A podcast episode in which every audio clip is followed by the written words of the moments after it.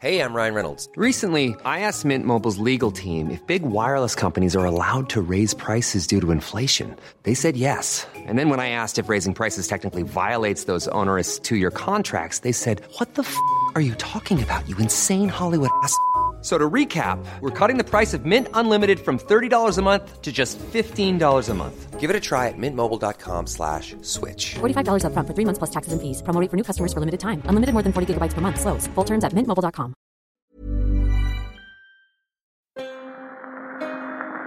I bring you a message today from the people of Ireland. The Irish desire peace with England and with the rest of the world. It is a question of a republic. and we want the creation of a new Ireland. I wish to talk to you this evening about the state of the nation's affairs. I wish to talk to you this evening about.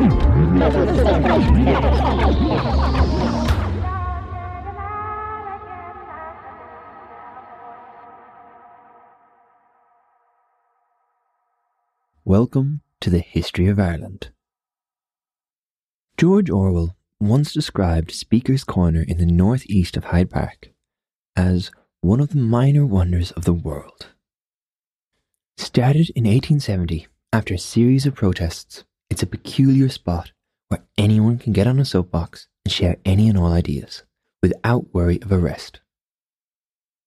For nearly 150 years, it's been a bit of a bastion of free speech packed full of, as Orwell puts it, everything from Indian nationalists, temperance reformers, communists, Trotskyists, the Socialist Party of Great Britain, the Catholic Evidence Society, free thinkers, vegetarians, Mormons, the Salvation Army, the Church Army, and a large variety of plain lunatics.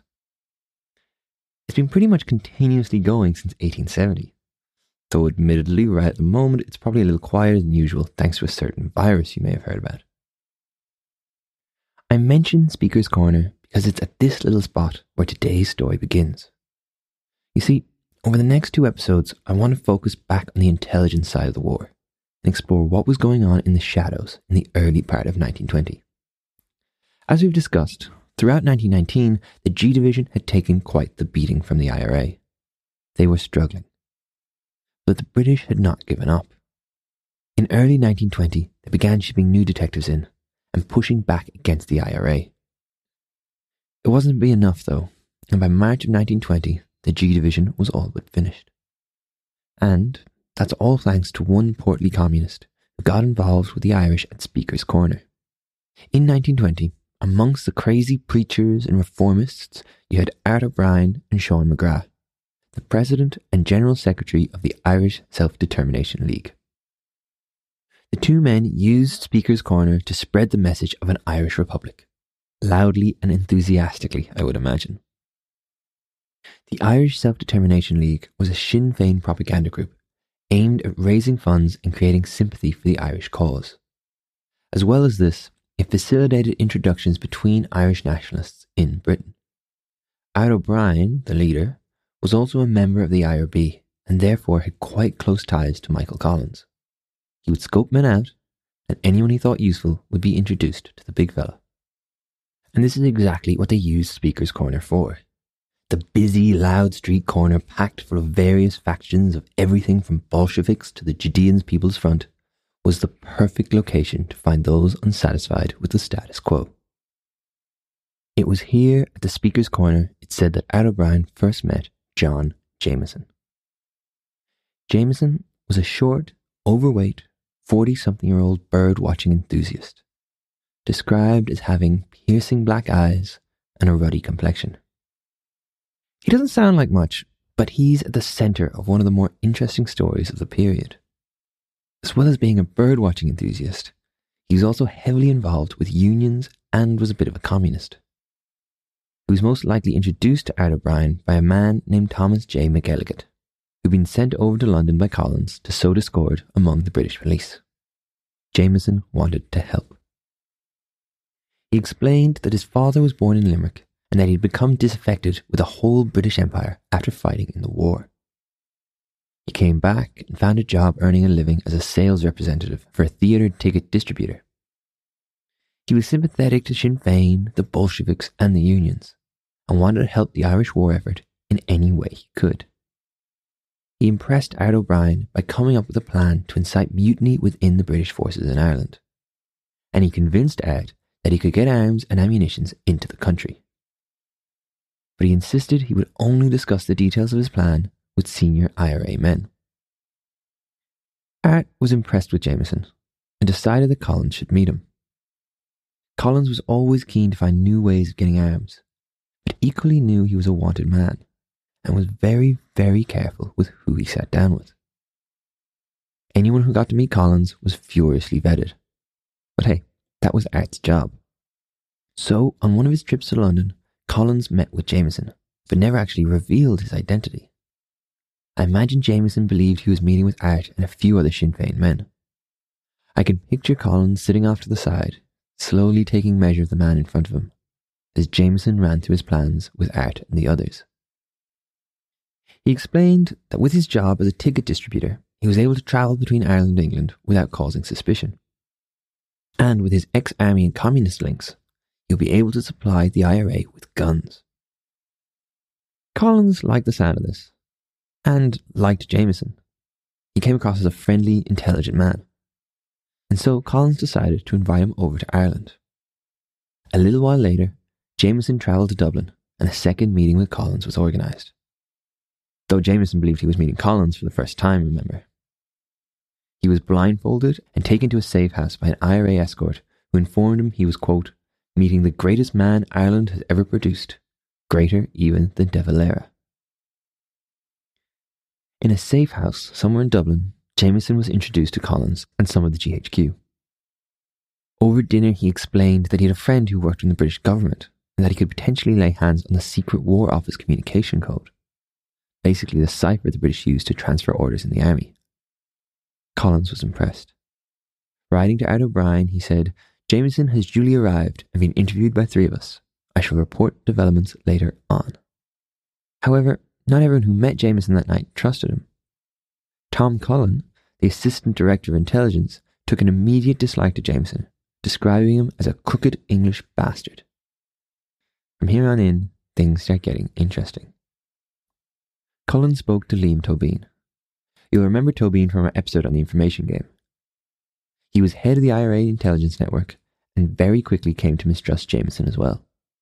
He, Cullen, and Joe O'Reilly, another intelligence officer, tried to convince Collins to be more careful around Jameson. But Collins dismissed him. He liked Jameson and instead organized another lunch, making his intelligence officers even more uneasy. The second meeting was held at the home of Mrs. Bridget O'Connor. Bridget's husband, Batt, was a builder who owned homes that Collins used as safe houses throughout Dublin. He'd equipped them with secret cubby holes and escape routes through skylights. Pretty cool stuff. Anyway, it said Collins trusted Bridget O'Connor's judge of character and wanted her to meet Jameson. The Englishman was brought in, sat down, and served lunch. They made more plans to ferry arms, and Collins agreed to introduce Jameson to Richard Mulcahy and Cathal Brugha the next day, which was a pretty big deal. Once lunch was over, Liam Tobin and Jameson left, while Collins stayed behind to discuss the man with Bridget. Apparently, she, like Tobin and Cullen, also disliked Jameson. And look, Collins should have listened to his advisors.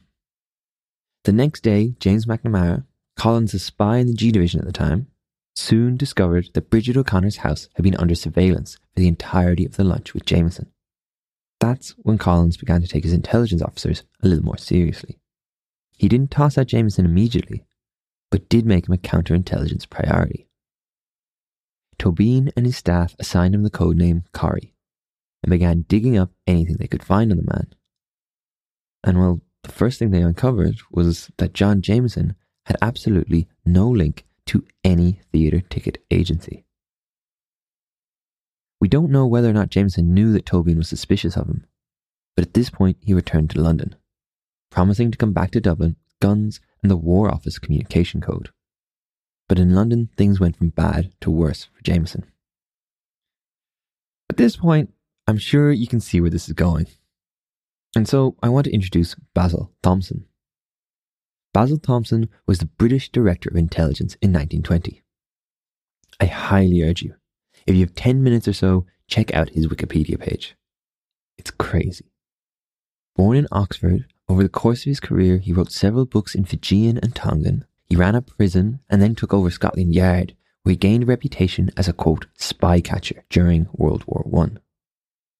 He was anti suffragette and wrote anti Semitic articles for dodgy newspaper.